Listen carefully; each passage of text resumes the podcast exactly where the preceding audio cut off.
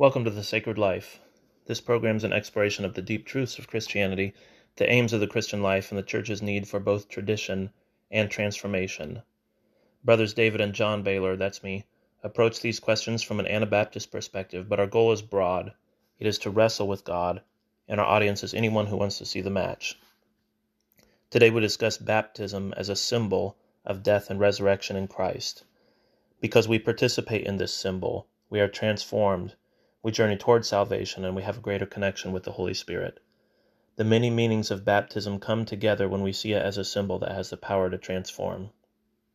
We also discuss baptism not just of the individual, but of the community and the nation, what this means, how it has unfolded in the past, and how it's necessary to redeem the present time. We close with a call to listeners to live in the continual transformation of baptism and to baptize the nations. Thank you for joining us in the sacred life. Baptism. Okay, well, as for baptism, I want to start just by mentioning some um, some different views of baptism, um, and these are obviously people have really strong views on baptism. Um, our our tradition is the Anabaptist tradition, and people are um, like they're being killed because of their their views or rather their practices relating to baptism. And uh, so I I just want to mention some possibilities here, and I think there's actually. Well, uh, before, before you go into that, like what occurs to me with that thought, and I think it's important to kind of frame the whole discussion, is like to me in a modern in a modern setting, and like especially as a younger person, learning about this history, like it seems strange to us that this is something they would have killed people about. Well, one thing that's actually really strange about it is that if you look at the Anabaptist perspective on baptism, it seems like like they're uh, like belittling it, like it's not that significant. Yeah. Uh, in terms of like it doesn't have a, a, supernatural power to it. It doesn't save you. It doesn't lead to salvation. Um, and if you hold to any of the other perspectives on baptism, and then you see what the Anabaptists are saying, then then it, uh, again it just seems like they're they're kind of belittling it. Yeah. Um, and yet yet they're yet they're going to die for it, right? I mean, right. they're like so they're obviously not. Um, okay, so uh, just for the listener's sake, when I say they're they're downplaying it, um, you have you have one idea of baptism, of course, which would just be that baptism uh, is necessary for salvation.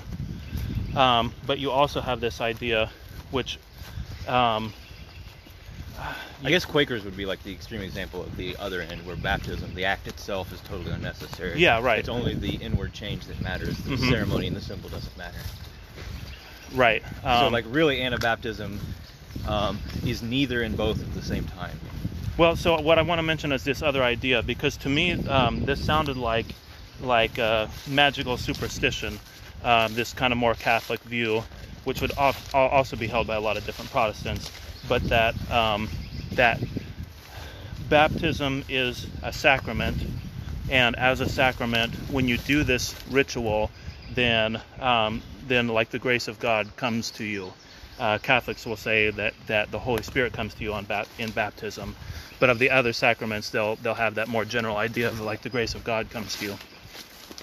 Um, and so it sounded like, like I said, this sort of magical kind of act um, that if you just do it, then then God will do what you want Him to do, which doesn't. I mean, that's I'm framing it that way, kind of unfairly, um, but that's the way that it struck me when I was uh, when I was younger and I heard of this idea. Yeah. So um, I, will just ask you then, what's the uh, what's the Anabaptist perspective on it? Well, so like like I like I said, kind of both and neither at the same time. Um, so like people often uh, would describe Anabaptism as being a non-sacramentalist uh, church or sort of belief system. That's not exactly true, uh, and I think that's something that's easy to misunderstand. It's easy to misunderstand like a Anabaptist criticism of a Catholic way of looking at things. Um, non-sacramental would be like basically like there's no magic power right. in this act. Um, it, it's also it's, it's kind of difficult to pin down precisely an Anabaptist standpoint because there is there's difference in interpretation of the idea. Yeah, that's true. But um, so like a traditional, like old Anabaptist idea which is something that would be held on to by more of the traditional conservative groups, especially things like Amish and uh, like plain dressing Mennonite groups. Um, that uh, there is significance of the in, in the event, like not in like this magical way that it uh, bestows God's magic power on you. Like I'm being intentionally facetious. hmm right. Um, but like this way, it's not. I like. I, I don't re- really ever hear it thoroughly articulated, and I kind of suspect that's on purpose. Just this idea, like it's important that you have the ceremony, you have the act and the ritual.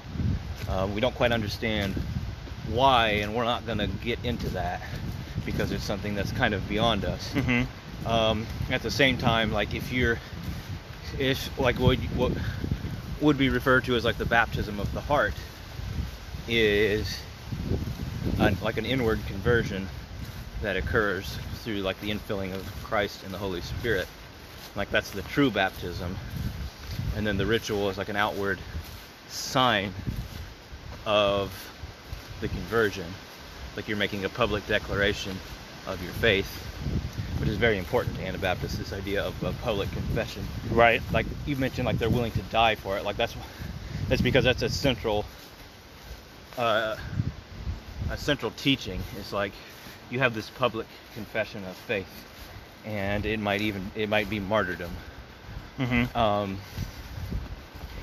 so like that's what's important to the Anabaptist is that you have this inward conversion of the heart and And then you also have a public statement about about yeah it. you have a public statement and they would say like the the ritual doesn't convey something on you sort of magically i'll Mhm. say but but it's a symbol of something that is yeah it- vitally it's a important symbol to your and also walk. like if you're not if you if for some reason you don't want to do it that's probably a sign that there's something seriously wrong yeah. you're, that you're in error Okay, so this um, this idea of symbol we'll come back to, and we'll spend a lot of time on that because for for some of these different views of baptism, if they look at someone that says that baptism is a symbol and that it doesn't Yeah. have some uh, power to save you or um, or power to um, we- we'll just say like uh, invite the Holy Spirit into your life, if it doesn't have that sort of power, then um, Yeah. then that means you're taking a low view of baptism. But I want to come back to that idea of symbol and, and first just start with what you're saying about public statement. Because on the one hand, like that also seems kind of uh, um, like lackluster. Yeah. If you say like this is important because you need to make a public statement about your faith, well, on the one hand, that sounds like like let's brag about how righteous we are. yeah Um, and then it also sounds like, well, then why would why would baptism be necessary at all? Why couldn't you just why couldn't you just tell people? Like, isn't that a better statement? Um, yeah uh, so if if if it's just this idea of public confession of faith, then uh, to me personally, that sounds like that's sort of a little weak. Like we got to have something more than we just want to we just want to uh, again like brag about our Christianity or make a statement about it. Yeah, um, and I guess this is a place where like another symbol ties in. First of all, I want to say about symbol. Um, it's my it's been kind of my experience that I guess I would say to the modern mind, the word symbol has been weakened extremely. Like when I say a symbol, um, I get the impression from a lot of people using that kind of language that's like this is just like a representative thing that doesn't really mean any self, anything of itself. It's just representing something else, hmm and that's not really what symbol means. So, like a symbol um, has power to itself, but also power beyond itself. If that makes sense. Um, well, I'm not sure. I mean, I sort of, I, I sort of have my own uh, thoughts on this, which are probably, I mean, they're like kind of in line with yours, but I don't know exactly Yeah. what you mean by, by having that. Well, so like Anabaptist theology historically, like if you go back to the 1500s and 1600s especially, is very very heavy on symbolism, mm-hmm. and like I would say in a way that is very medieval in character. Yeah. um, and it's it's not like this idea that the actions that we're doing are themselves just empty actions that are vessels of what their symbols. the of. statement that you're trying to make. Right. Yeah. It like there is some like Anabaptism also is in its roots and in its character, um, like inexorably linked to mysticism. Hmm So it's like this very mystical idea of symbol. But but but like rejects the the magical idea of Right. of other uh, of other traditions. Now I think um, there's actually a lot of similarity between those two. I mean I, I point at that just because uh, because there's something funny about um, about rejecting the magical and yet embracing the mystical. Yeah, and so the result of that in Anabaptist tradition is that um, you see people, like individuals within the tradition, fall to the side of that. I guess I would call it that middle ground, where you'll have people that tend far more towards the rational view of that statement, and you'll have people that tend far more towards the superstitious, like Mhm. like a pseudo-Catholic idea. So like I would characterize like Amish, um, an Amish interpretation of that idea as approaching the Catholic sort of Yeah. view of that, Well, which um, I don't I don't present as a criticism. Like no, that's important to I, point I out. want to. I want also. I mean, this is almost the same comment that you're making there when you say it's not a criticism. Um, we're we're kind of coming at this from uh, this Anabaptist angle. Um, I I don't I don't consider myself to be like some kind of uh, Anabaptist apologist, Yeah. where it's like I'm trying to present here are the views and the Anabaptist view is the correct view. Right. Ultimately, what I want to get at is the the idea that these different views of baptism um, actually have a lot of similarity. That's hard to see at first, but when you Yeah. understand what a symbol is and how a symbol works, then then you'll you'll begin to see the overlap between these different ideas. Yeah. So we'll need to get deep dive on on uh, on symbolism. But again, this idea, um, I'm not trying to defend Anabaptist position. Um, I think there there are reasons why it's insightful and why it will Yeah. kind of inform other traditions too. yeah. So so I I just like to say in regards to that. well, I think I think I think the Anabaptist position, like, you know, just I already mentioned this idea of like you're just trying to uh, publicly confess your faith. Right. I think that's very weak, and um um, and I think there are there are a lot of uh, Mennonites, a lot of Anabaptists who view that as like this is all there is to baptism. Is it's just a statement. yeah and right it's, it's important to make that statement. So let's baptize people. Um, but again, I think um, I, I'm I mean I'm here to like criticize the Anabaptist Yeah. perspective as much no, as and I that's, am that's to, good. Like I wish. I wish to present like a criticism of my own tradition, Mhm. like not in the in the not from the perspective of trying to like To belittle it and it, tear it yeah. down, but rather it's like here's where we, it needs propped up. Mm-hmm. Um, it's important to note in that regard that Anabaptist traditional is like it's the Church of the Martyrs. So these are people like my own interpretation from the study of church history and medieval history is that um, basically we are like I like to say we're like the last vestige in the west of the medieval church.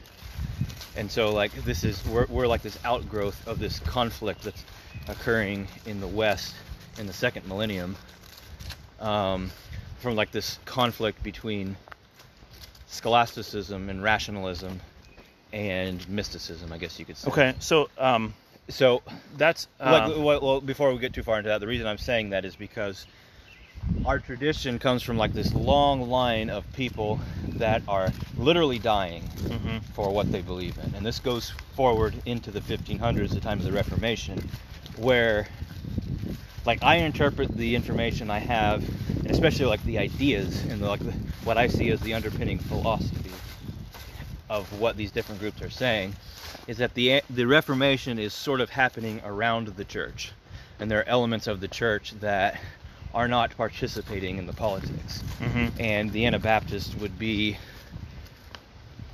an example of that. And I guess I would say that's the case that we lucked out because of geography more than anything. yeah, Like we're we were in a place that was on the one hand pretty isolated from the mainstream politics going on in the world around it. Hmm um, and on the and on the other hand, um, well, like also like culturally isolated, like the common people still to this day holding on to this culture that is just remarkably ancient, and uh, at the same time, like also having this sort of contact with the broader church that some of the more higher church areas intentionally didn't have. So, like, there's evidence in the medieval church in the mountains in Switzerland that there was a surprising level of influence from Greece. hmm Um, like, I'm not saying that to credit Anabaptism as an out branch of Orthodox mysticism, but it appears to me like there must have been some influence there. No, there's uh, no. I mean, you're you're just you're opening up so many different cans of worms that I, I don't I don't want to get into all these things. Yeah, so my but there my- there is a there is a like a, a strong tradition of mysticism that's tied to the the Bernese Oberland, right, independent of what anybody has to say about Anabaptists. right. Um, so so it does come out of a region where there was a strong mystical tradition. Yeah, but Um, the, the main reason and I, and, I- and that's a very much like a um, uh, I, I guess you would say like low Middle Ages tradition. Yeah. Um, the main reason I, I, I bring this out, like this is in, re- in relation to this idea of public confession, which, as you rightly point out, is kind of kind of a weak idea in modern Anabaptism, but in the past it's an extraordinarily powerful one because these are the people that are making a dangerous stand by having that sort of public confession. So it's like in the Middle Ages and, and in the Reformation, like in the 1500s, baptism in this sense was to put on martyrdom, oftentimes quite literally. That this was something that was illegal and persecuted by the state mostly, hmm um, with the approval and assistance of the of, I guess we would call it the high church, the institutional church. So it's like if you're, we'll, we'll just say because it's easier to track. You, let's say you're an Anabaptist in the early 1500s in Bern or in Zurich, Switzerland. Like the mere fact that you call yourself an Anabaptist is accepting death. hmm Which which is what uh, the symbol of baptism is all about. Like, Right. the symbol of baptism is death. Um, we're we're buried with Christ and raised with Him. Yeah, so like this idea in that context of a public confession of your conversion and your faith is an extraordinarily powerful one. Mm-hmm. It's just as we get more and more removed from actual martyrdom, it sort of loses its significance. Which is something like I think the East does rather well at, is keeping martyrdom tied to baptism. hmm And like actually keeping martyrdom tied to everything. So like even in like an Orthodox wedding, they're singing hymns to the martyrs. Yeah. Okay. Um, as I said, I want to do like kind of a deep dive on on what is a symbol Mm-hmm. because um, I think really that's central to um, to this idea of baptism. Like I said, if I want to try to unite these different traditions of baptism, um, then uh, then then that's the way to approach it. Um, Anabaptists like the phrase "an outward sign of an inward grace," Right. and or an outward sign of an inward conversion. They might have that as a twist of that. Yeah, right. Um, so that that phrase is a, a medieval phrase. Um, Uh-huh. That's uh, Peter Lombard. I mean, that would have been like the 1100s. Um, Peter Lombard, like he he said, the sacraments are are an outward sign of an of an inward grace. He said that of the sacraments in general, and then he he named what the sacraments were, and he's kind of uh, um, like his statements are where we get the list of the seven sacraments. Um, the Catholic Church or the Church generally um, adopted his ideas right away Right. on, on on the sacraments. But when he said an outward sign of an inward grace, um, he he didn't just say that here's a way to show people that you have converted, but he was also saying um, that sign um, expresses that grace, but also now I'm paraphrasing here. I apologize. I don't have the, the direct quote. Um, that that um, sign expresses your inward grace, but it also brings it about. Right. And and and so now that's where it sound, starts to sound more like the uh, like very old Catholic idea. Right. Um, but I think that's also part of in the nature of of what a symbol is and how a symbol works. Um, a symbol a symbol does bring about change in you. Um, you uh, um, I, I guess I want to approach this like just by by talking about um, about imagination. Um, if you if you imagine yourself to be doing something, you get better at that thing that you're imagining that you're doing. Um, if you're you know if you're a boxer and you're visualizing boxing, you get better at it. Right. Um, and, but not just that. Like uh, I actually have this research up on my phone. Well, I guess I'll go ahead and pull this up. I try to be really brief about about saying this because I don't want to focus too much on the uh, uh, the research itself. But um, but you imagine yourself doing something like you can imagine yourself lifting weights and you get stronger. Right. Um, there was a okay uh, um, Guang Yue at the Cleveland Clinic had participants uh, do a 12 week study where they did imaginary finger exercises for 12 weeks. Imaginary means they're not moving their fingers, but they're pretending to. They increased their finger strength by 35%. That sounds like a really fun study to participate in. right. I'm gonna imagine moving my fingers. Um, and uh, I've, I've got a lot of these listed here, but I'm just going to mention one other one, just because again I don't want to I don't want to get bogged down on the research, even though it's really interesting. Um, Erin Shackell, Lionel, Standing at Bishop's University, had three groups of participants. One of them did nothing; that was just a control group. One of them did uh, like strength training, just lifting weights in a gym um, for uh, three times a week. And um, another group didn't didn't do the weightlifting, but they just listened to a CD that guided them through imagining that they were lifting weights. So like every time the second group was lifting a dumbbell, the third group was imagining that they were lifting a dumbbell. Okay, the group one that did nothing had no strength gains. The the second group that was in the weight room had 28% strength gains. The group that was imagining it had 24% strength gains. So the moral of the So- story, kids, is you don't you don't actually have to lift weights. no, you just pretend that you're doing it. But like, but what you have there is somebody who's, uh, um, who's who's uh, like he's he's spiritually engaged in an act. right. Um, if if you're participating in a symbol, you're spiritually engaged in the act. And like, what's the goal of of baptism? It's like the death of the old self and resurrection of the new self in Christ. Now, Yeah. if you're if you're part of that symbol, like you're you're acting that out, and when you act that out, that does change you. It does have an impact on you. So like what fascinates me about like my own Anabaptist conservative Anabaptist tradition is we are not I guess I would say rationalistic or scholastic at all in our in our theology. Um, and by that I mean we have all these ideas like this one like I'm struggling to define for you the Anabaptist the actual Anabaptist of teaching. And one of the reasons I'm struggling for that is because we don't actually articulate it in like this sort of logical, rational way Mhm. that you kind of, I'm kind of trying to, I'm kind of forced to in the context of a conversation like this. Yeah. Like that might seem like a criticism, but like it, it's really not because it's like this intuitive understanding of the symbol and of meaning. That's something that doesn't necessarily mean anything to your rational mind. So it's like you can prop it up with things like this studies, like here's examples in a rational, scientific sense of how this is actually true.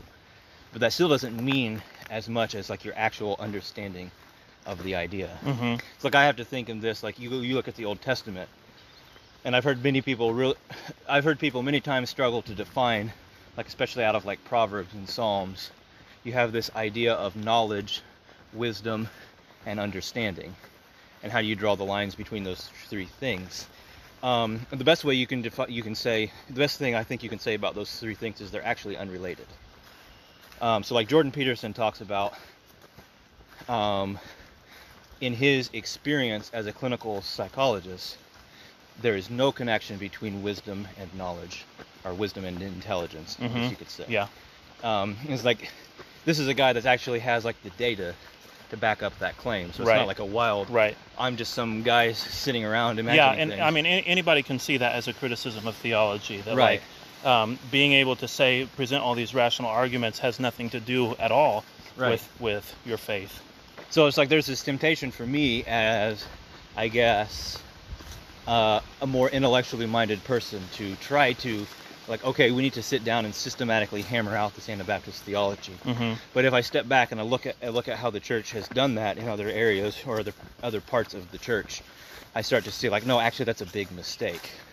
Whenever you do that, So it's like you used the example in a conversation we had one time of uh, Aristotle wanting to do that with philosophy, hmm and and the result of that is it fractured Greek philosophy. Yeah, so like like uh, rationalize everything and categorize everything. I mean, it's also like extremely powerful and valuable um, because like, uh, well, I mean, you you have to believe that science is valuable, but I mean, I think I think it is valuable.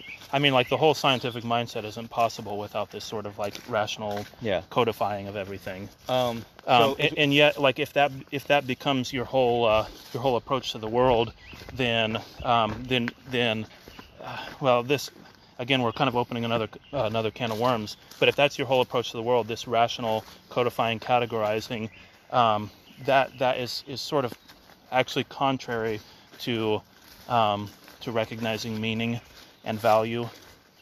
Uh, I mean, that's like that's like the one thing that that logic can't give you is like, why would you do anything? yeah, Um, sure, this is the best way to accomplish this goal, but why do you have that goal? Well, there there are no logical reasons why you would have goals. right. Um, there there are like irrational right brain reasons for those things. There Yeah. are you might say like there are mystical reasons why you would have a certain goal. Yeah, so I can again go back to Anabaptist history as a good example of this dynamic. So like there's two major uh, traditions that combine to form what is like the modern Mennonite Anabaptist tradition. There might be a third, but if there was, it got absorbed in like wholly absorbed into one of the other two rather early on during the Reformation era. Um, so like the two basically, the two important ones is the Swiss Brethren and the Dutch Mennonites. Um, this, the Dutch would be considerably more Protestant in their character, and the Swiss I would define as like being not Protestant at all. So the Swiss Mennonites in the 1500s um, have, I guess we would call it a synod of the different little scattered groups that existed at that time. I think it was in 1527 when they have this meeting Mm-hmm. um, just to like hammer down like what is it that we are united on um, what is it that we actually believe and what they came up with um, i would compare it to the nicene creed in the fact that it's exceptionally simple Yeah. and like it doesn't define a whole lot and with this very simple theology they didn't have a single disagreement for the next 150 years um, on, in contrast the dutch were exceptional like they were extremely systematic and logical and rationalistic about their theology and wanted to define everything and categorize everything and spell it out and they never agreed like at any point in their history Mm-hmm. and then when this uh, sort of like i guess what i would what i would say is there were certain elements within the swiss that were i guess envious of the seemingly smarter approach that the dutch had and wished to adopt that for themselves. And this is actually the origin of the amish by the way is adopting a dutch approach to anabaptism. And so like what this does they introduce this more spelled out and detailed uh, statement of faith, and this just immediately causes divisions, and it causes like a cycle of disagreement and division that continues to this day. Mm-hmm. So yeah, like- which I mean, I, I, I, at some point, I'd like to just really focus on this idea of statements of faith, yeah, um, because, like, because that that's what you're doing. Like, you're you're asking somebody to, uh, um, to like make a left brain commitment to certain rational claims. yeah. Um, But but I don't want to.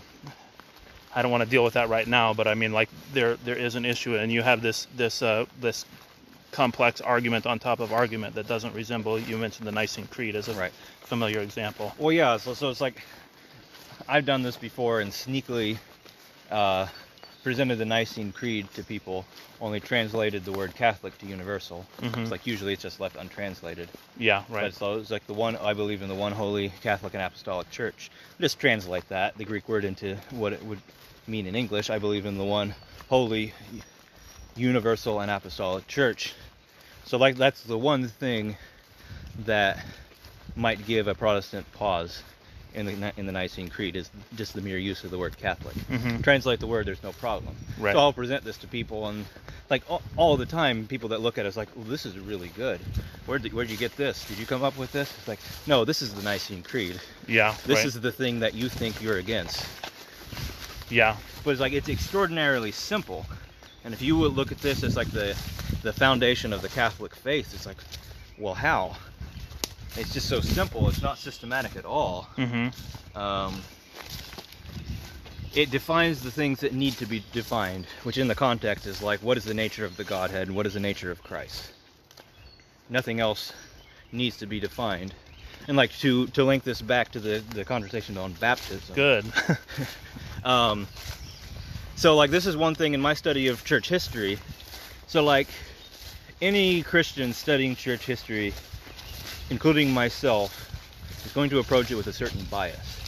So like if I'm studying it as an Anabaptist, sort of subconsciously, my view might be to kind of prove and reinforce the legitimacy historically of Anabaptist teachings on baptism. And this is something I see done quite a lot. mm-hmm. And you can actually do that. But the problem is you can actually do that with a Catholic or Orthodox teaching on baptism also. Yeah. So like relating to this to the Nic- Nicene Creed, we know quite a lot about the church fathers that were present there. Like there are some pretty important theologians that are attending the Council of Nicaea. One thing we know is that they held what we would see as contradictory views and teachings on the subject of baptism. So there are people present in the Council of Nicaea that teach infant baptism.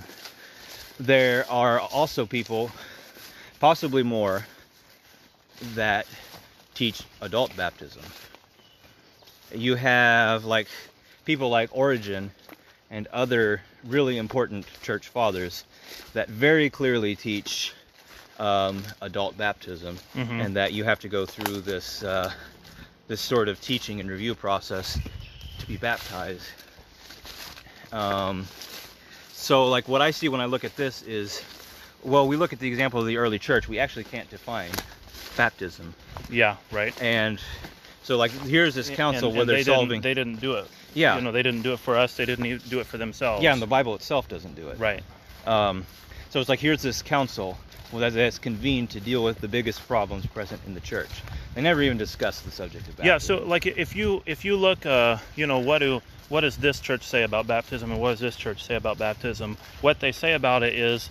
Well, these people over here, these other people that aren't us, they ignore this verse and this verse and this verse. right. And then you look at, what, okay, well, now what do those people say about baptism? And they say, oh, those first people that you talked to, they ignore this and they ignore this and they ignore this. Right. It's like, okay, so uh, obviously this is a, a like a, an ill-defined issue. Yeah, so like um, I think historical context is important.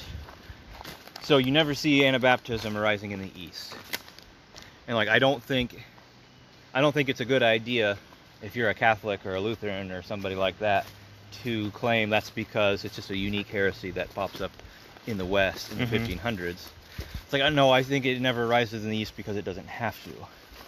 That like Anabaptism, I see Anabaptism in the West as something that rises up in opposition to the sort of corruption in theology that was present at the time in the West. Mm-hmm. It's like it doesn't just arise in Switzerland and in Holland, it also arises in England and Italy and um, I think also places in France. Like it's something that all across Western Europe at the same time, this idea pops up with people that had no contact with each other. Yeah.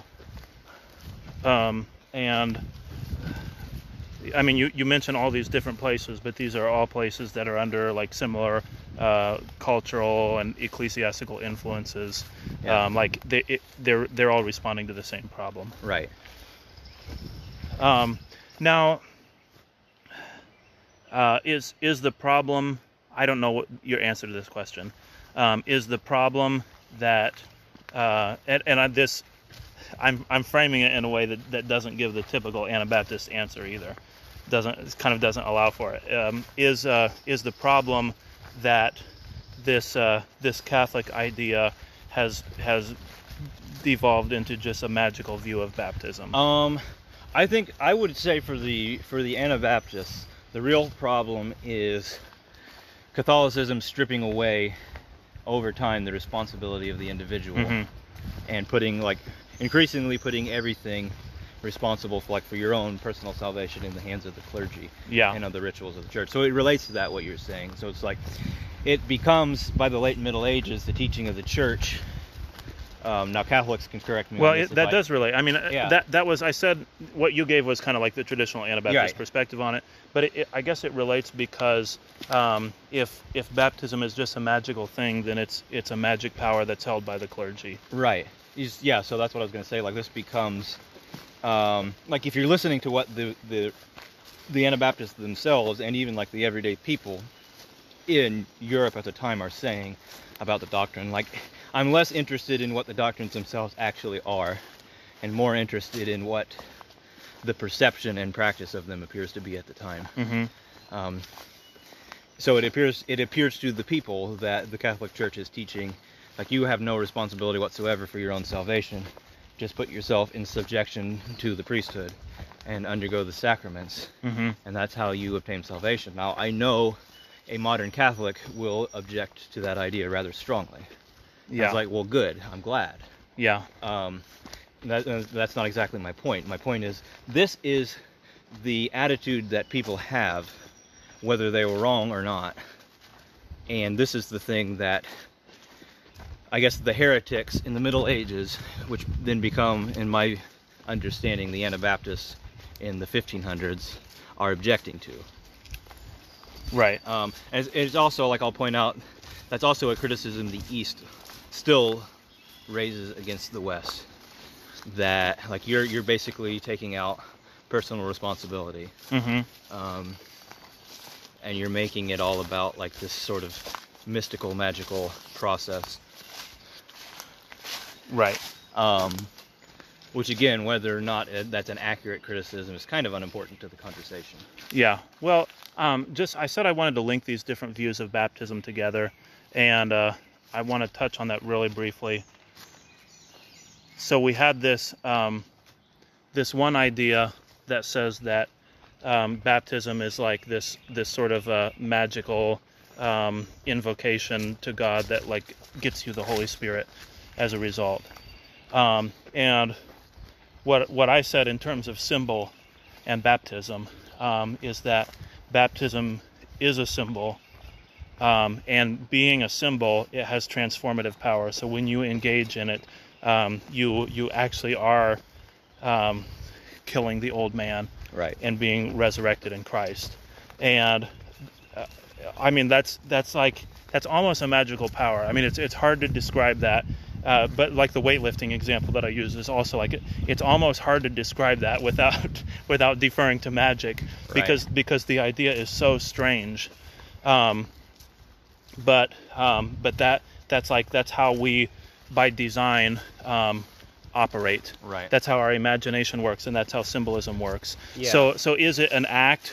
Uh, you know, I mean, that's like, uh, is is baptism some work that if you do this work, then you get the Holy Spirit? Like that, I phrase it that way because that's very objectionable to a Protestant. Um, in a sense, like, um, it is it is a work that if you go through it, um, you are changed on the other side Mm-hmm. um, you are you are dedicated to the life of Christ in a way that you weren't dedicated to it before. Um, and and so again, like uh, when when you look at what does it really mean for baptism to be a symbol, then I think it actually looks a lot like this uh, magical superstitious idea. Right. Well, and and like, uh, Now- yeah, like, so like again, like this isn't like me trying to say here's why we Anabaptists are right on everything, but Mhm. like I, I speak from what I know. Um, that like we would hold the like this, I guess. Sorry to Quakers out there, but we would hold the Quaker idea to be pretty abhorrent. hmm Like no, like there is something. There's obviously something important and valuable and transformative in the act itself. Right. And if you neglect the act, you're neglecting something very significant and very Yeah. So important. so a Quaker attitude, uh, basically like towards sacraments as well. People argue about these things, so let's not just e- even do them because we don't want to get into those controversy. They're so they're so insignificant. yeah, and like also like there's, I think I, I I understand that part of the belief is also like the acts themselves hold no uh, no literal significance. hmm What's important is the inward process. They're merely symbols. Right. And like Which this, is- this is something like I would say like no, there's no such thing as merely symbol. Like symbol Mhm. is the best thing you have. Yeah.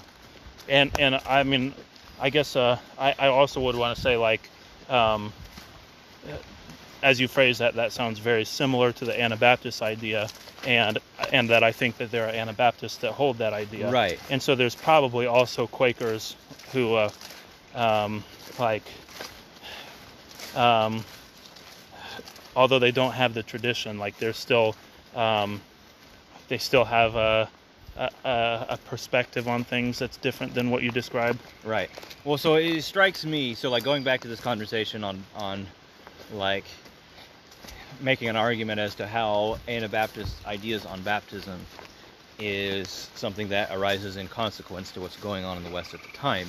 Like this is this is an idea that Oh, can I can I deal with one other part of my my mission first? no. Oh well, the the other part, and and uh, um, actually, this is probably beyond the scope of our conversation. But the other idea that I mentioned, different views of baptism, is that um, okay? So we've dealt with this connection to um, baptism is an act that invites the Holy Spirit into your life, um, and how that's actually very similar to the, similar to this idea that baptism is a symbol. Right. So the other idea that I wanted to deal with was this idea that baptism is necessary for the salvation of your soul. Um, and I guess I'll just ask you, like, do you, do you, is there some kind of similarity? Like, um, does does viewing baptism as a symbol answer that concern at all? Um, so like my immediate response to that would be like if you'd ask an Anabaptist, a traditional like conservative Anabaptist, is baptism necessary for salvation or for the soul? The answer is yes. Um, but then there'll be a number of different ways in which the individual will take it from there. It's like so like it basically would amount Okay, to beyond okay. So that. so if it's a symbol, how is it necessary for salvation of the soul? Yeah. Well, so what I was going to say is essentially the answer beyond that is, but it's it's it's in a way that's mysterious and we don't quite understand where the line is drawn. Mm-hmm. Which I think is probably the best answer I can give. So we, we don't know what where what line is drawn. Um. So like between the sim- between the meaning and the act. So Mhm. like, is the act literally important? A lot of people will say no, but will say it in a way that they're clearly uncomfortable saying that. Yeah. Okay. Um, so, and when you say like the meaning, the meaning is the uh, we'll just say the inward baptism, Right. like the transformation that happens within you, putting off the old man and putting on Christ. Mhm. Um, or I should just use the death imagery, the the death of the old man Right. and the new life in Christ. That is necessary, but um, Yeah. So but, like. but the act of baptism, uh, you're not comfortable, or the traditional view is not comfortable giving an answer either Yeah. way. Yeah. Um, now, I I want to kind of add on to that, like, um, it it it might also in part depend on like what do you mean when you say salvation, Right. and that's where I said that's- this this kind of goes beyond this discussion. We'll deal with salvation. Right. Uh, we'll try to tackle that, but um, if if salvation is um, is a process rather than like just the flipping of a switch, like you you're not saved, you're not saved. Oh, we just flipped the switch, now you are saved. Um, then uh, if it's a process, then baptism is a is a part of that process. Right. Like the the transformation that that symbol helps to bring about is a part of that process. Right. Um, I guess I don't really.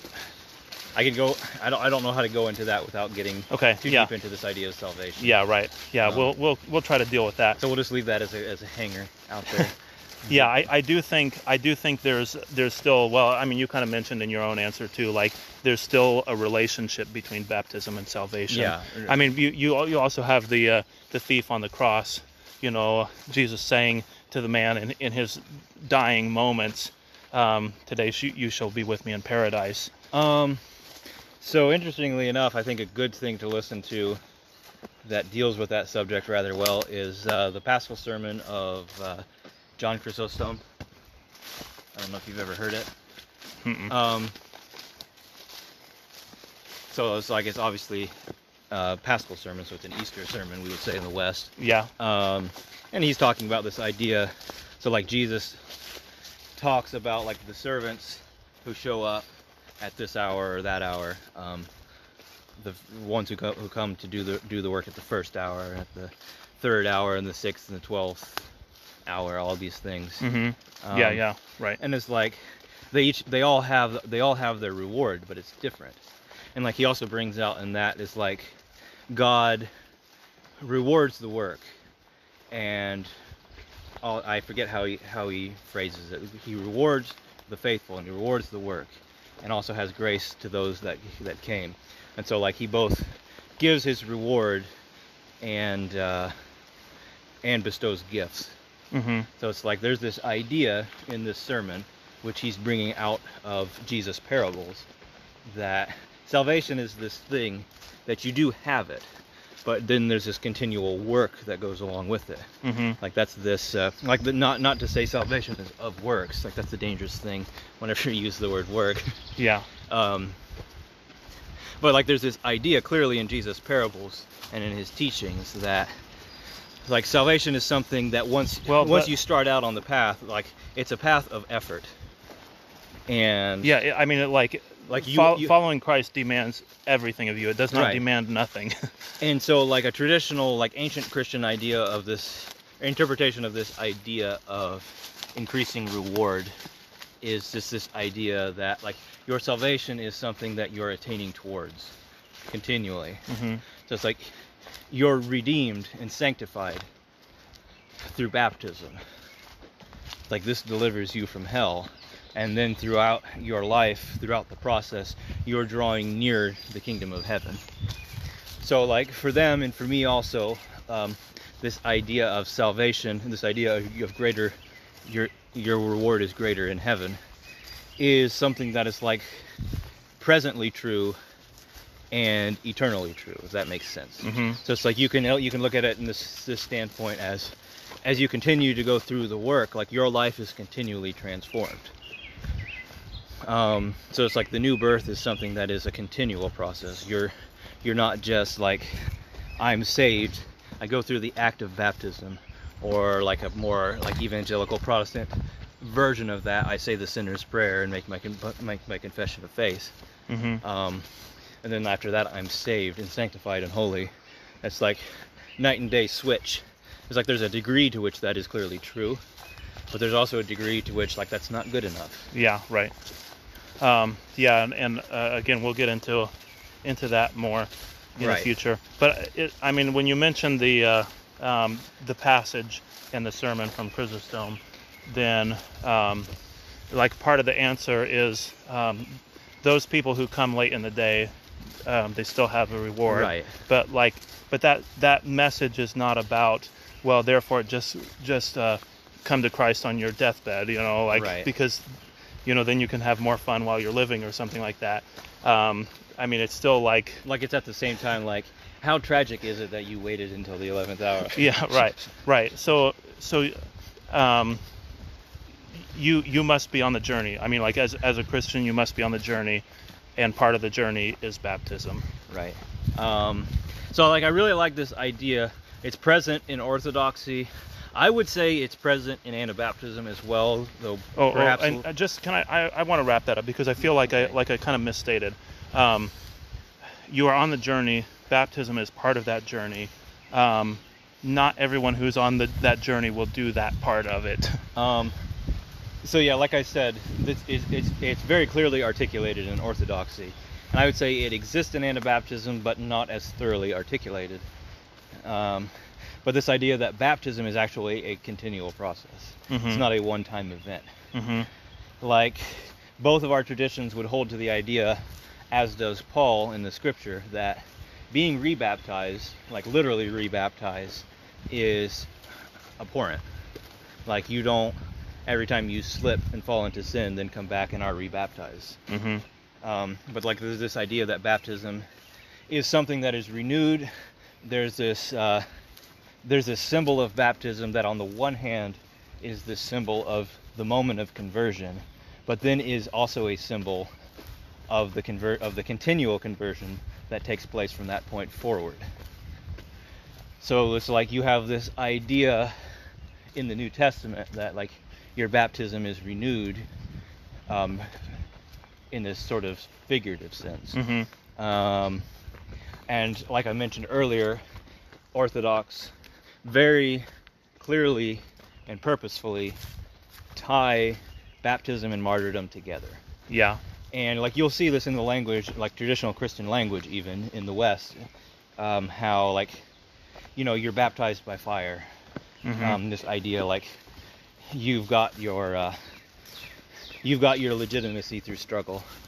Um, and like that's a Christian symbol. Mhm. It's overtly a Christian symbol, you know, I, purposely I, a Christian I, symbol. I see like uh, um, I mean, there's there's something about like this, uh, like I don't know, pampered Christian, um, that is just like unsettling to me. yeah, Um, to be around people who who have no experience of struggle. Uh, and I'm, I'm like just kind of like putting my finger on like why is it there that there are these people that seem like like they've had a good life I mean, like you know, older people, and they they seem like, you know, they're they're happy, they're kind of pristine, um, and and there's something that like that that bugs me about them at the same time, and and I say this like I I have a uh, like a very generous attitude toward elderly people. I've I you know I was a nursing home musician performing for residents in nursing homes. This isn't something against elderly people that I'm so- talking about, but it's a it's a type of like pristine Christian um, elderly person, and I, I think there are like these these kind of pampered Christians that um, that have avoided the struggle, and not only does that mean like they didn't have a difficult life, like they were they had all the money that they needed and that's why they're pampered, but it's also like well, but you could have been wrestling with God. Um, and and there's like I don't know in, in an elderly person that that like I see no signs of struggle in them. Um, I, I just I don't have the same kind of respect for them Right. that I have for somebody that I do see signs of struggle in them. Well, it's like I heard somebody recently was talking about like the patriarchs in the Old Testament and how you want to like Abraham more than you like Jacob, Mm-hmm. um, because like Abraham um, wa- was a better person for most of his life Yeah. than Jacob was. But it's like, well, you're supposed to like Abraham more for one thing, but you're also supposed to realize that you are supposed to be Jacob and not Abraham. Mm-hmm. like Abraham is is like the, the patriarch patriarchal like the father archetype whereas Jacob is like Jacob is you and the reason you don't like Jacob as well is because you at some level you recognize that fact Mm-hmm. it's like you're supposed to be just like in the, locked in this mortal struggle against your your own self Okay, so I mean Jacob, like he's he's tricking people. He's got these like all kinds of family issues right with his with his uh, uh, wife and uh, yeah and his sons turn out to be monsters and uh, plot to murder his favorite son and then Mhm. end up selling him in, into slavery instead yeah. um, Um, and like they, so they like like a really city. a really dysfunctional family, um, because he was a dysfunctional person. right but then Um, like at the end of his life he and his whole family are redeemed hmm But and and but you you mention him in this context specifically because he struggles with God. He Right. wrestles with God, um and and that's like that's why such a such an awful person can be such a a, Right. a good person or such a redeemed person. yeah and like i'm increasingly of the standpoint of like it's it's the people who struggle against the reality of themselves that are the real good people hmm not the people that we think of as good people Yeah. um, I wanted to get back uh, to this idea of the public confession.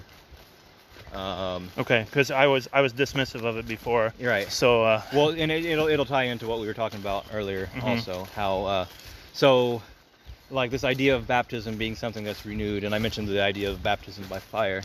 So like the Anabaptists in the 16th century have this image, which is also one that I found like the first Christians have this exact same image that there are two baptisms. There's the baptism by water, and then there's the baptism by fire. And when they're referring to the baptism by water, it's the sacrament, the ritual that you go through. Mhm. And then the second baptism is martyrdom. So it's like they recognize symbolically that baptism and martyrdom are the same thing. yeah. Um, and like I mentioned, the Orthodox tie martyrdom into everything, um, like to the extent of even having the martyr hymns in their weddings. It's like you're putting on this death of self continually, and it's connected inseparably from the image of baptism. It's like when you're putting on baptism, you're putting on death. Okay, and you're also, I mean, I, I mentioned like visualization and imagination. I'm going to go back and, and refer to that in this context. Well, let me- Be- let me- because- say this first. But this is the same idea. Like, you, you have, you know, the boxer that visualizes the fight before the fight. You like, keep not letting me get to the actual point. but no, th- I, this is the same point that you're making, though. Um, baptism is is like um, it's it's like that kind of experience. Like it is it is the fight. It's a it's a like non-dangerous version of the fight. Yeah. But it's something that prepares you for it. Like like that pattern is now part of who you are because you've engaged in baptism. You can now engage in that pattern. You know, Yeah. through martyrdom, through persecution. Right. So anyway, like I kind of said this earlier, that for the Anabaptists and for the medieval heretics, um, you know, using the word heretics, like I don't, I don't literally think of them as heretics. It's just what they're labeled as Mhm. traditionally as Mhm. the heretics. So you know what I'm, you know who I'm talking about.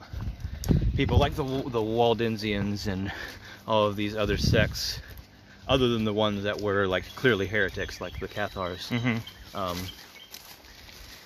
Well, although we don't know.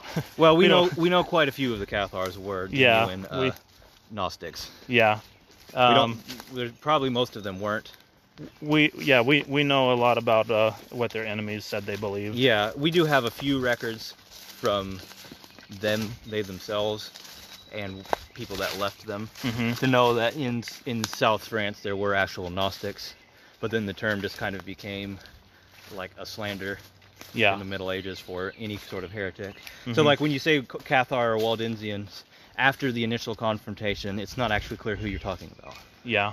It's just like we're just gonna label these person, these people, with this label, um, because we need to call them something for one Mhm. thing. Um, anyway, I'm getting distracted.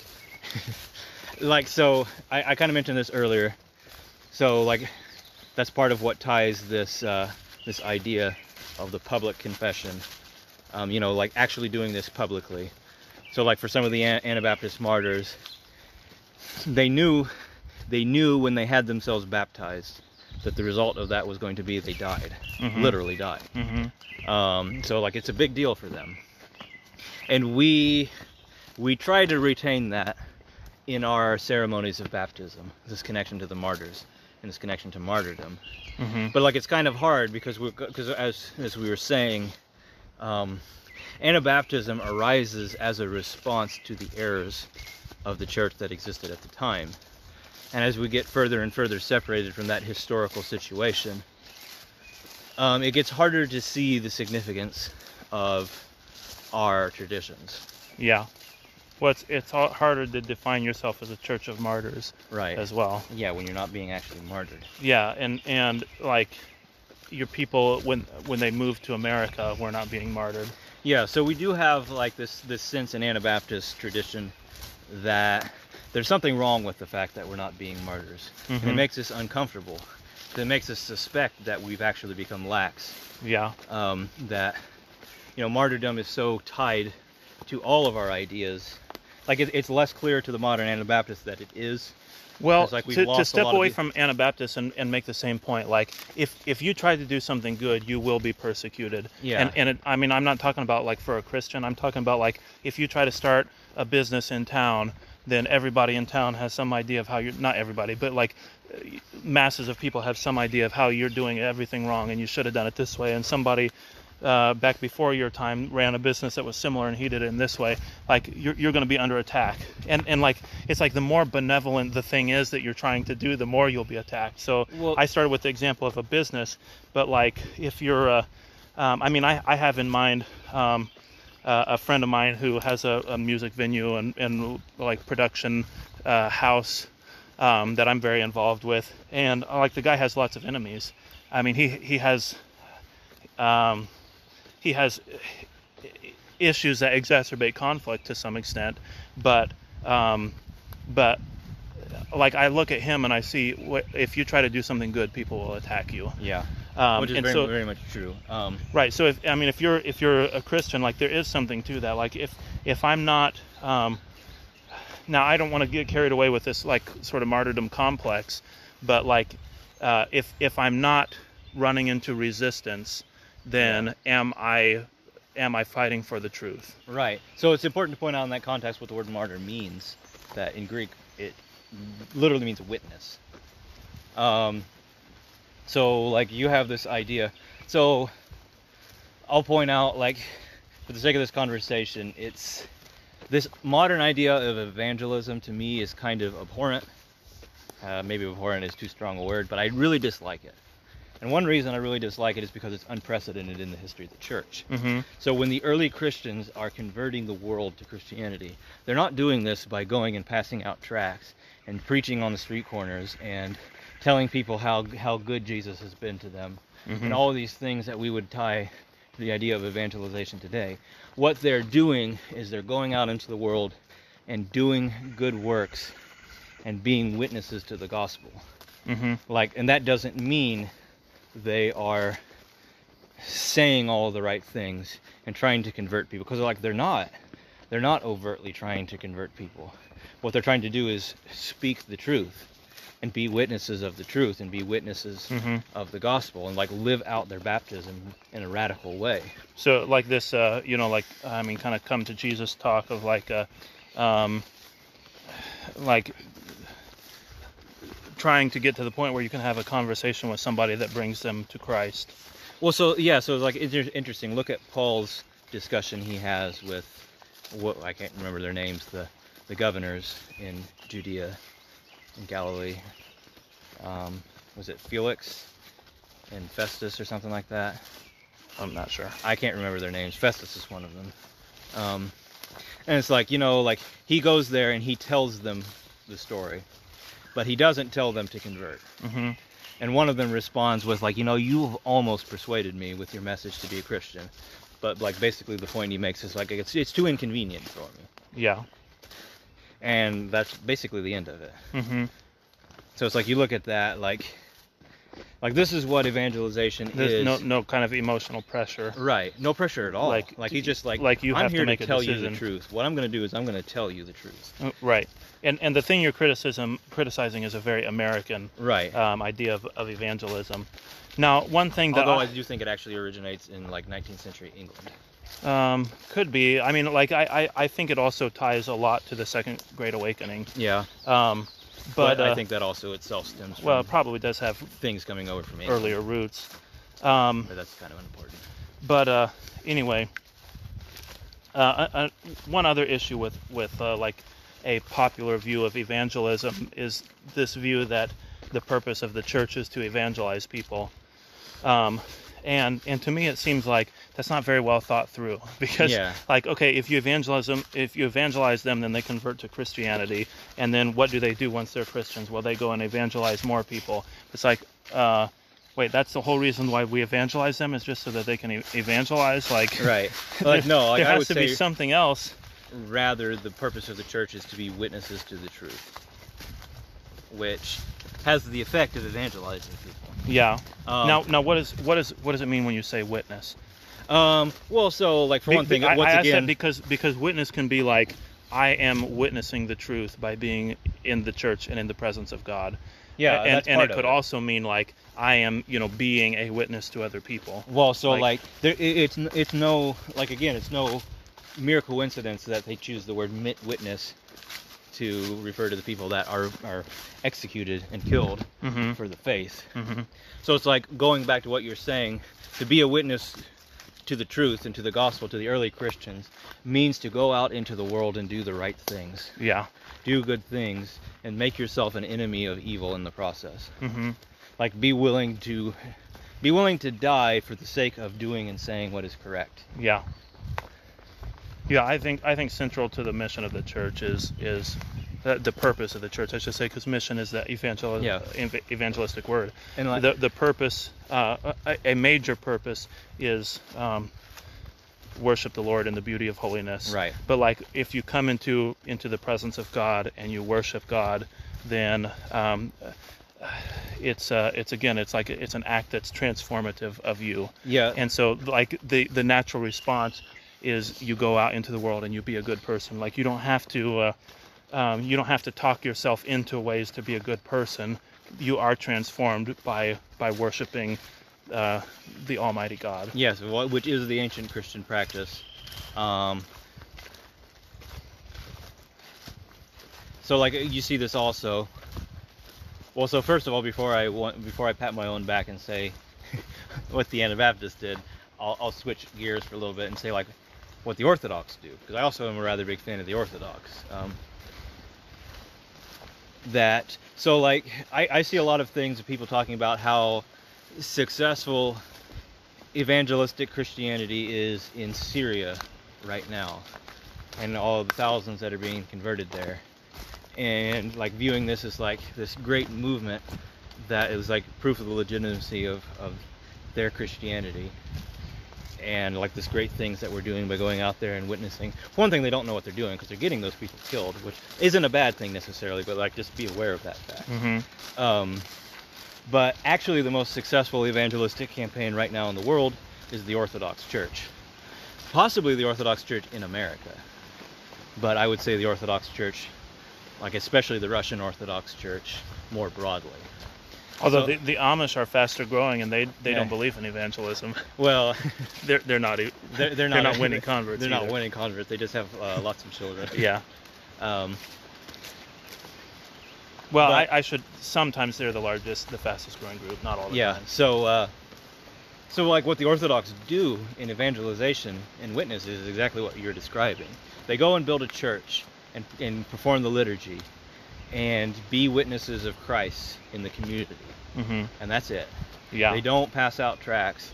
They don't uh, hold revival meetings. They don't preach on the street corners. Like they don't. They forbid. Like I don't know if they actually forbid, but they just they don't do those things. hmm Like they like no. Like the way we we evangelize a country is by going and building a church, and praising and being witnesses to God. Yeah. And it's like there must be something. Like, and on the one hand, like it doesn't logically make sense that it works that way, but it appears to. hmm So, like um, Russia, the country of Russia, since the Soviet Union, I don't know if these numbers are exactly right, but I think it's something like since the fall of the Soviet Union, uh, like the uh, the amount of people in Russia that are committed Christians has gone from something like 20% at the fall of communism to over 70% today. Um, so, like, just the church within Russia itself is the fastest growing church in, in the world. hmm Uh, I don't know if that's exactly true, but it's awful close. Yeah. Like this is just an incredible growth. Yeah.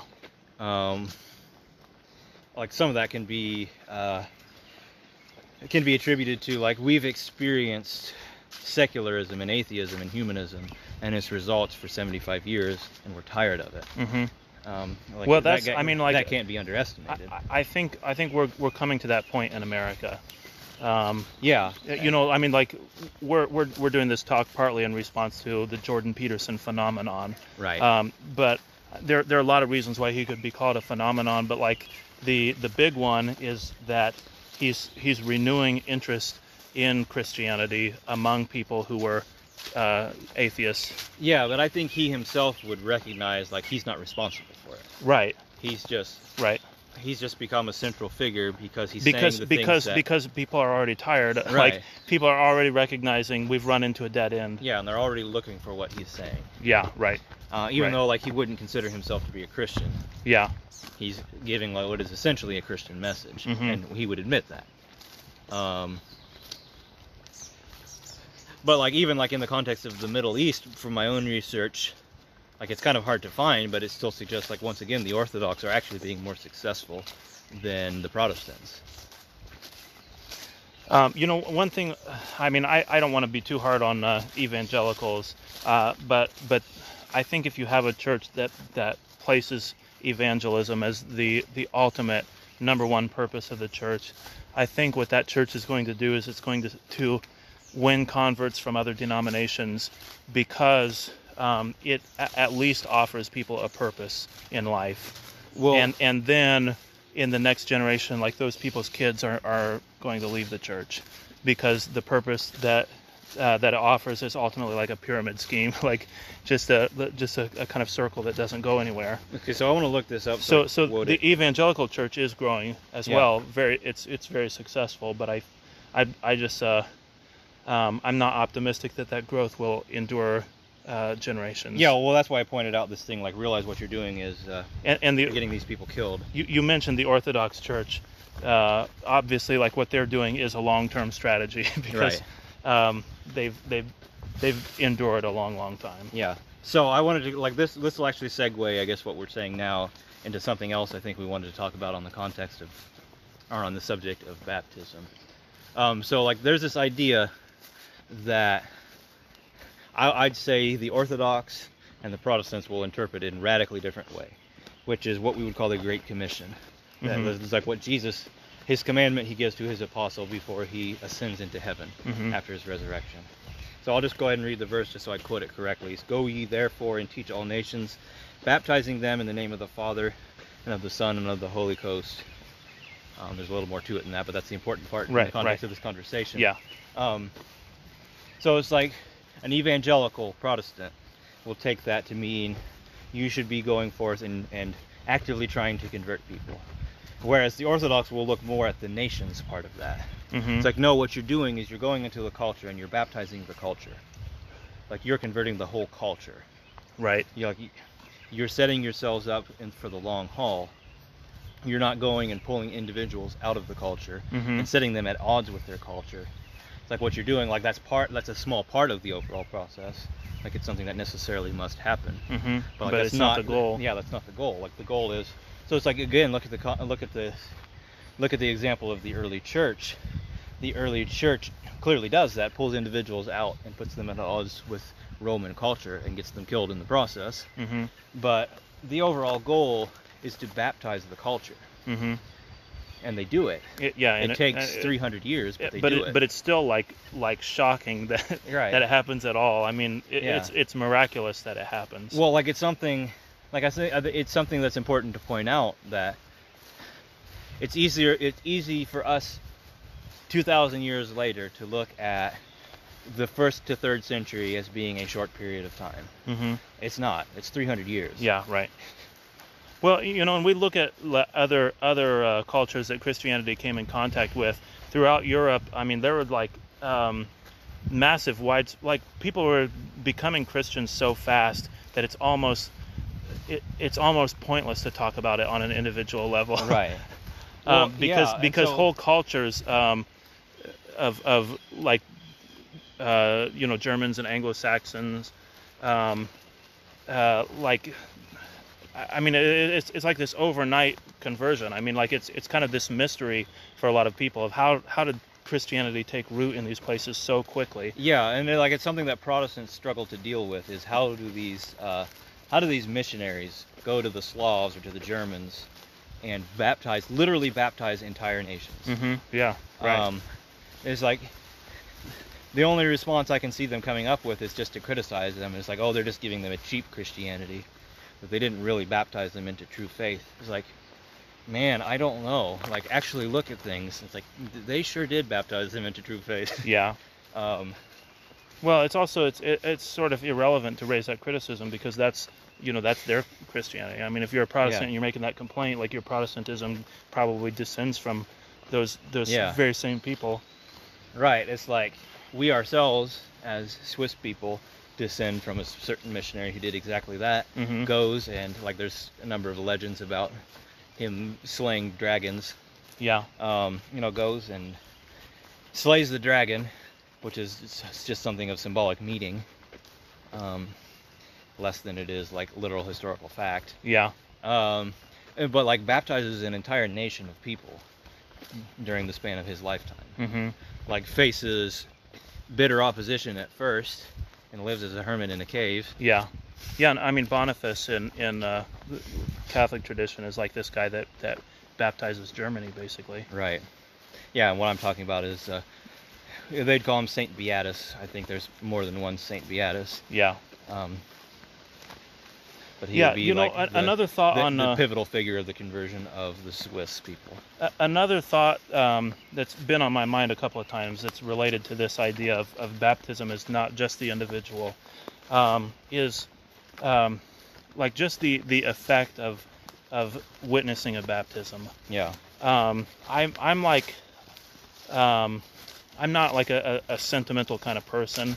Um, I find a baptism service to be very moving Yeah. um, because I recognize in it like here's here's a person who um, like uh, I mean in, in a way it's like this almost kind of like profound like you're standing above the thing and looking at it like from this perspective of of uh, here's this child and and I know something that this child doesn't know. I know I know that this decision that he's made will change the whole course of his life. Um, and I mean he sort of feels that but he feels it in like this in the moment kind of a way um, yeah.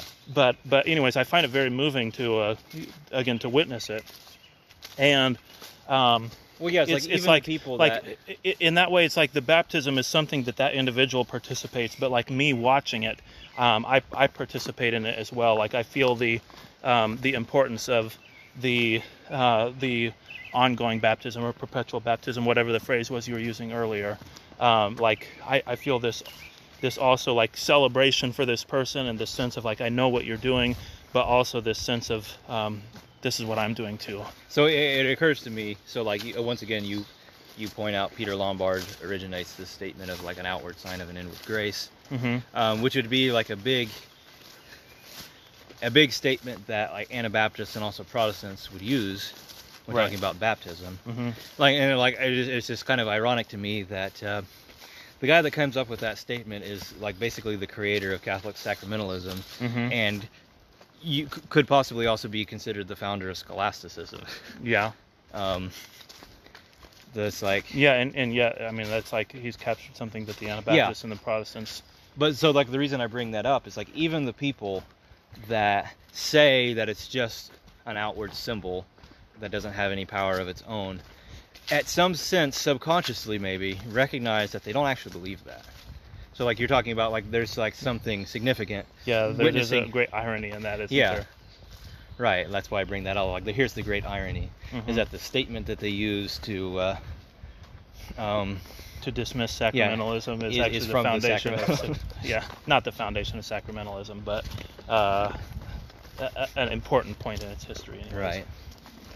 Um, but it's like yeah, like you somehow like you recognize and you make this connection with the with the meaning and the significance of the event, even if you think that you believe in this idea, this doctrine, Mhm. that it's just like an empty symbol. Yeah. Like you don't actually believe that. Like which is something, by the way, like will come up a lot in our conversations. That's something I'm really big on, is the idea that you don't believe the things that you think you believe Yeah. and like examining that idea in myself and in others like what what is it that i actually believe because as i as i encounter reality and pay attention to the way i respond to it it becomes clear to me that i don't believe what i think i believe hmm like i put on like this outward layer of doctrine and teaching and like attempt to conform myself to these statements. But like as i experience the world and interact with it it's like i don't actually believe these things. Hmm this doesn't explain my experience of reality at all. Um, Yeah, you know, I'm, I'll jump back to baptism of culture. yeah, I time. wanted to, to get back to that too. um, Um, because we also have like um, you have um, Aquinas baptizes Aristotle. Um, yeah, you you have uh, um, I guess you would say the same thing of uh, Augustine baptizing Plato. Um, you have uh, you have this tendency of Christians to um, like they're not uh, of course they're not literally baptizing Aristotle. He was long dead. Plato Right. was long dead. Um, but what what they've done is they've they've looked at um, their their philosophy their perspective. You might you might even say their their theology or their spirituality. Um, and they're saying what does this mean if uh, um, if if this speaks into Christianity and Christianity speaks into this, um, and and when they do that, um, they like they make huge waves that last for thousands of years. Augustine and Aquinas. yeah. Well, Uh, it's well, Aquinas hasn't quite had thousands of years yet, but Paul also says something about uh, baptism of the dead, hmm which nobody has any idea how to deal with. Yeah. nobody has any idea what he's talking about. but that's a curious. I, I mean, like that is something that those guys were doing. yeah. Um, and but like and- they don't believe when they're doing it. Like they're not actually saying like we're baptizing these people and now they're Christians. right, It's like no, what they're saying is we're taking what they taught but and like this is a comment you made uh, last night when we were talking about something is that like they recognize that truth Christians possess truth, and any truth is ours. Mhm. And this is what they're saying when they're baptizing these ancient philosophers. It's like, you know, here's truth. Yeah. That truth only comes from God. What we're what we're doing when we're, we're, saying we're baptizing them, I'll, I'll phrase it that way, just to kind of avoid possible controversies that might arise. Mhm. Um, when we, we're saying we're baptizing, we're meaning this symbolically that we're taking what they said, we're taking their ideas and pointing out, like, look, here is divinely inspired truth that Mhm. these heathens possessed, and we're taking that, this sort of spirit that they represented, and we're baptizing that, we're incorporating that into the faith, we're claiming it. Yeah. That idea that I was paraphrasing of, of it's all our truth that that's Yeah. uh, comes from Justin Martyr, Right. um, who was speaking about pagan truth Yeah. at the time. So that's exactly the context for that that Yeah. comment that I made. which is something like I would think of like the Protestant as being firmly opposed to. Maybe I'm incorrect on that, but like that's this, idea that you can take out. So like I'll use an example. I was for a short time uh, missionary in Thailand and worked with Buddhist monks and did quite a bit of studying on the beliefs of Thai Buddhism in the process. And like I would read things from Protestant evangelists talking about Buddhism and ta- and like frequently encountering things that's like here's what they believe in Buddhism and here's why you shouldn't think that this is actually the same thing that we believe in Christianity. Mm-hmm. And like it just frustrated me so much. It's like how are you ever going to reach these people if you can't pull the truth out of their tradition? Yeah. Right. If what you're doing is trying to destroy everything that they hold dear, trying to tear their entire world down and then make them into an American Christian. right. It's not going to work and it, it hasn't worked. Like evangelism in Thailand has just been like almost absolutely unsuccessful. Like Mhm. Thailand and Japan are two examples of like firmly Buddhist countries that they just don't care for Christianity. Yeah, I I uh, I talked with a guy who was a missionary in Japan who his approach was uh, to to make them into good Hebrews Right. before you convert them to Christianity, uh, like impart on them a, a, a Jewish concept of sin, Right.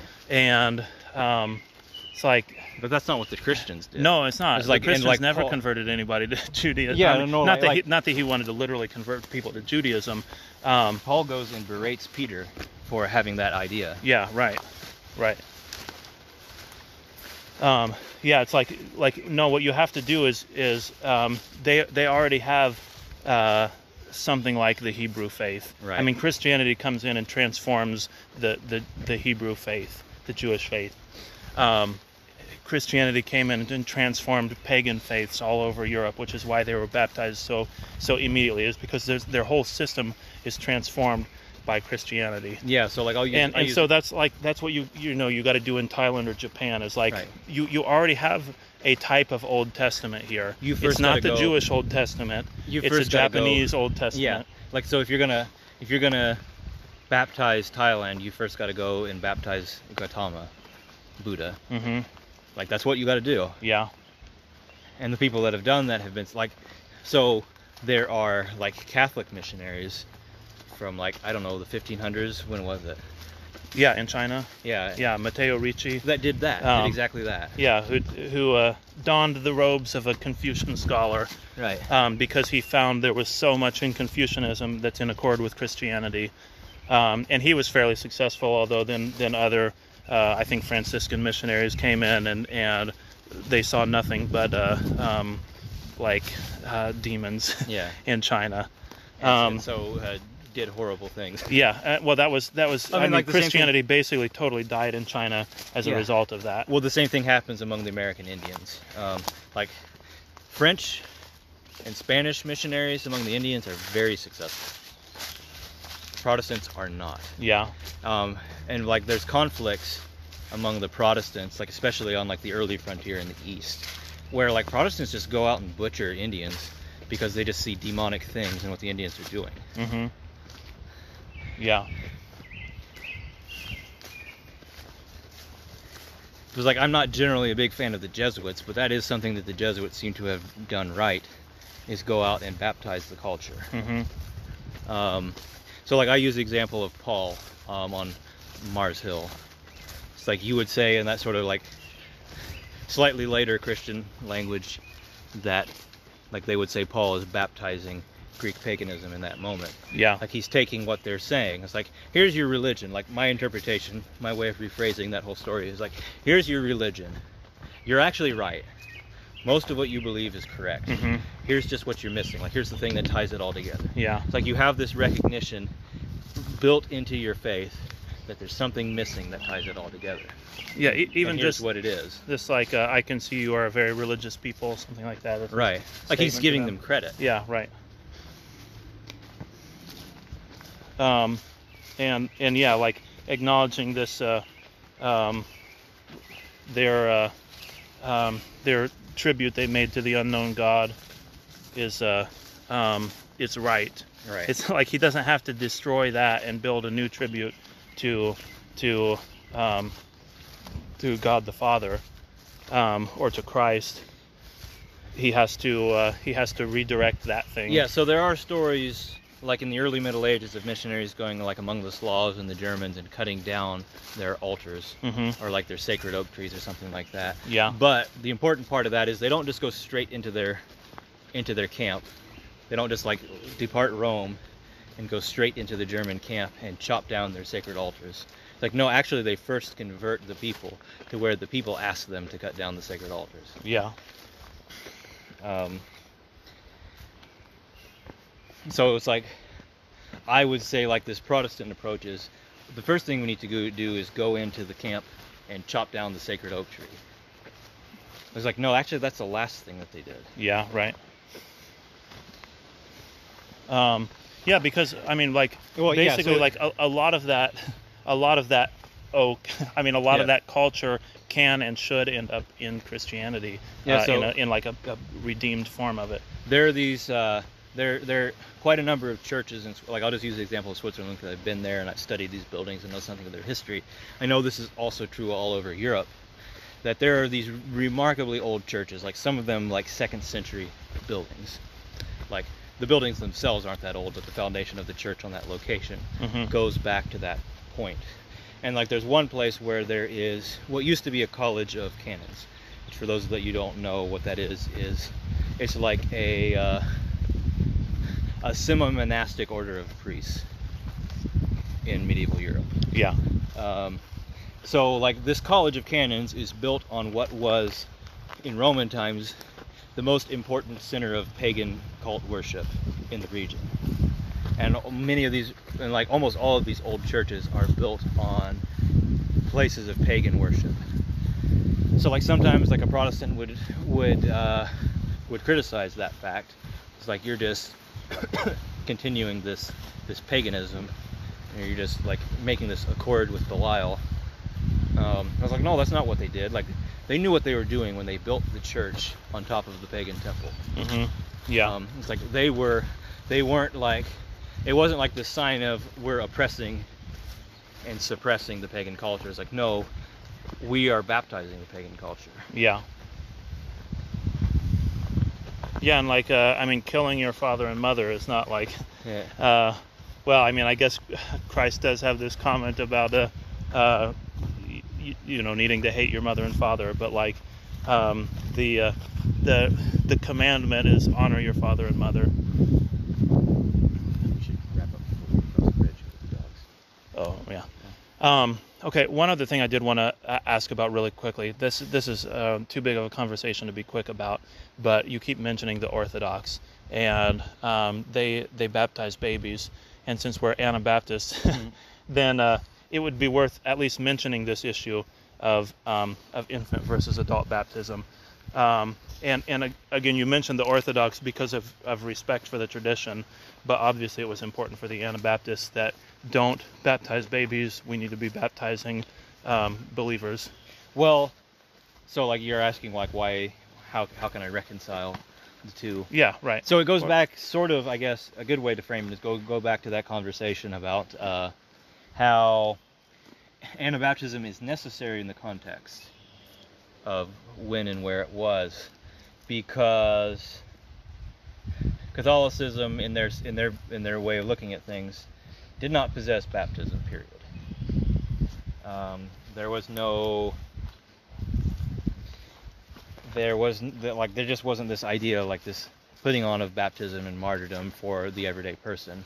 Like there's this this individual responsibility and individual conversion. So you're saying in an ideal world we should baptize babies, but Yeah. it was historically necessary for the no, not exactly. Um, but I'm saying like the how I guess in my mind how exactly the sacrament we'll say is administered is not super important. Mhm.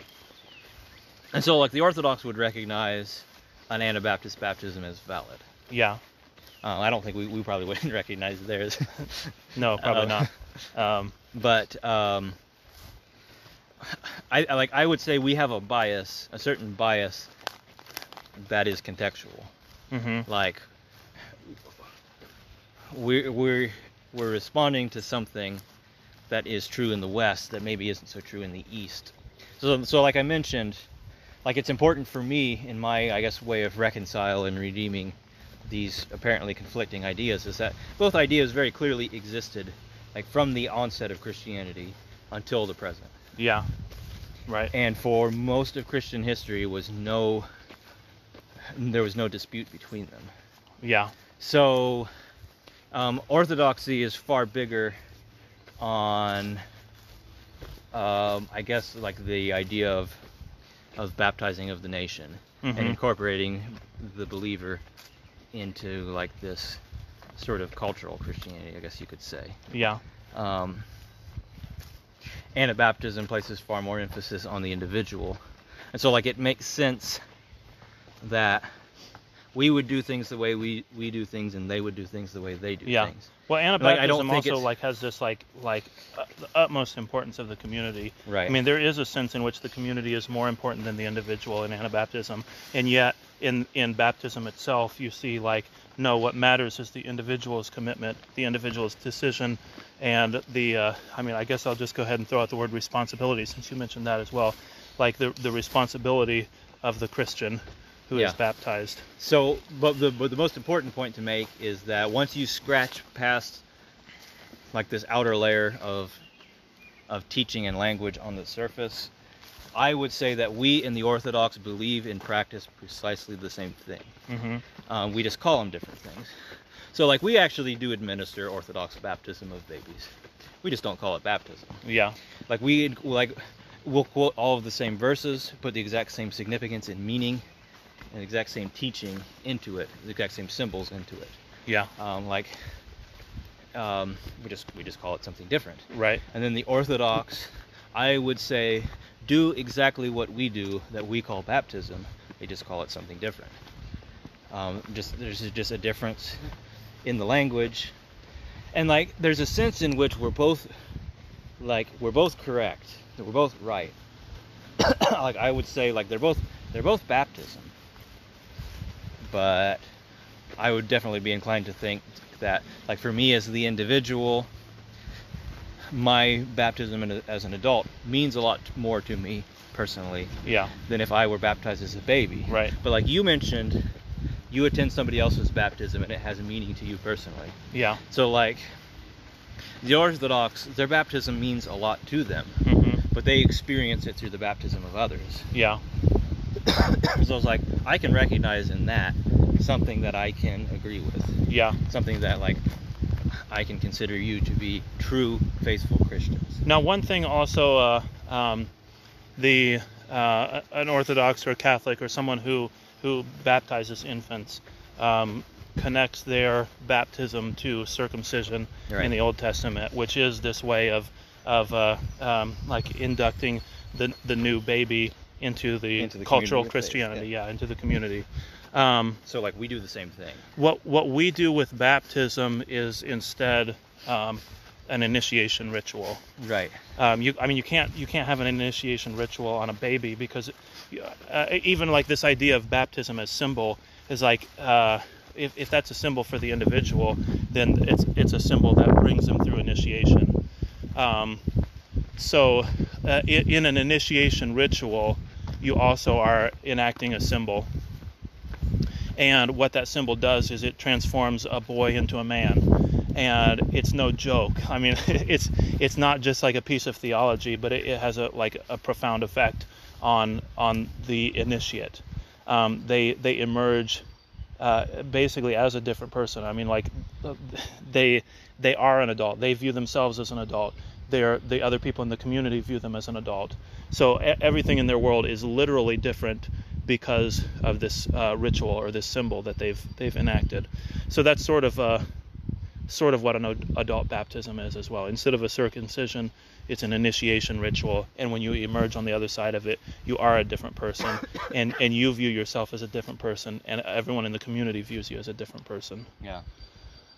Okay, well, we'll try to wrap this up. Um, I guess I'll also just ask, um, what's what's the uh, uh, the significance of the conversation for like a, a person's life? Because we don't just want to be like you know intellectual. Um, th- there is none. no. Um, well, like I guess it gets you to think about the symbol and the meaning of the things that you do. Um, thinking about your approach. Well, like especially like this approach to, I guess the. I mean, I, I guess for me personally, like it'll mean different things to different people depending on where they're at and where they're not at. But like for me personally, like the big thing of meaning is like this idea of. Uh, you know, baptizing the nations, not meaning going out and picking out individuals and forcing them or pressuring them into converting hmm to your faith, but like going out and redeeming truth out of their culture. Being a witness to, to truth. Um, Yeah, our, our nation. I mean, to get practical, um, our our nation needs that type of a baptism. yeah, so um, like, it, it doesn't need people to like go out and, and tell everybody to convert Yeah, and you- become Christians. Well, what a what it needs what it needs is for for Christianity to actually tackle what is happening in the culture and and show how it points to Christ. Yeah, so like a better way of putting that is don't go out and tell the Marxists or the feminists or the uh, Muslims or erroneous sect of Christianity in your view all the ways that they're wrong. hmm In fact, go out and find all the ways that they're actually right hmm and redeem that. Like recognize that everything out there, like this is what the early Christians recognized that every belief system out there is full of truth and that it's our truth as Christians hmm and that it's our responsibility to go out there and claim that truth and re- redeem it. Yeah, if you it, the alternative is you react against it and you attack it, Yeah. and that means you are attacking you are attacking the truth that is in that thing and you are distancing yourself from it so like if if you don't baptize the nation that you're living in Well, so then, like we have the then, symbol then of like you, you're poisoning the well. yeah well eh, right right you're you're hurting yourself um, you're making your own faith your like the christian faith that's around you Yeah. is weaker because you're pushing away something that actually is true Yeah, so like in, in an effort to get at your enemies and to undermine them, you're you're poisoning the source of your own vitality. hmm So like I use this example of like visiting this castle in Switzerland, not very far from where our ancestors were from, where like like most castles, it was also a prison and a place of execution. Um, here, one of the ways in which they executed some of the Anabaptists. So, like normal criminals, they would hang them or behead them, Mhm. but heretics always had special executions reserved for them. yeah It was usually either burning or drowning. hmm In this case, um, what they would do is uh, they drowned the Anabaptists in the well in the castle. And like I just like was talking to you about this, is that that's so bizarre. Why would you take these people and throw them into the source of, of, of your water, like where you drink from? Why would Yeah. you drown them in that? right That just seems just so obviously abhorrent. Uh, but it's like there was this meaning outside of their own control that was exerting itself on them. Because like symbolically, that's what they were doing is they were poisoning their own wells. yeah poisoning your own your poisoning yourself and uh, um, it's like you, you say this this kind of symbol that emerges uh, by accident that they didn't intend but but um, like hatred of your enemy is hatred of yourself Right. um, like seeking to destroy your enemy is seeking to destroy yourself Which is interesting because like one of the ways in which Bern combated the Anabaptists was actually to attempt to make themselves more like the Anabaptists. hmm Well, um, I will kind of wrap it up with that. So I, I did want to also touch on that idea of, of perpetual baptism again. It's like when we're talking about the ritual of baptism, we're not talking about like something that you did 20 years ago. We're talking about um, we're talking about something that happens continually within you. And um, like although although I'll just use initiation again right now. Although your initiation is past, um, that that death of self and new life in Christ is something that that is continual.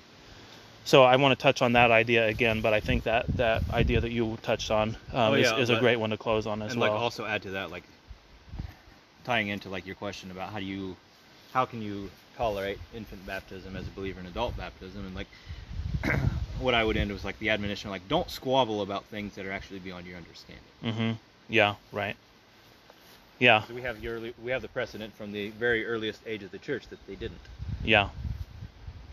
So I guess uh, I guess the thing is uh, to close, continually baptize yourself and go and baptize the nations. Thank you for listening and engaging. The best and pretty much the only ways to support this podcast are to subscribe and think of a friend who might enjoy this conversation and share it. Please join us again for another walk in the woods, another conversation, and another journey in the sacred life.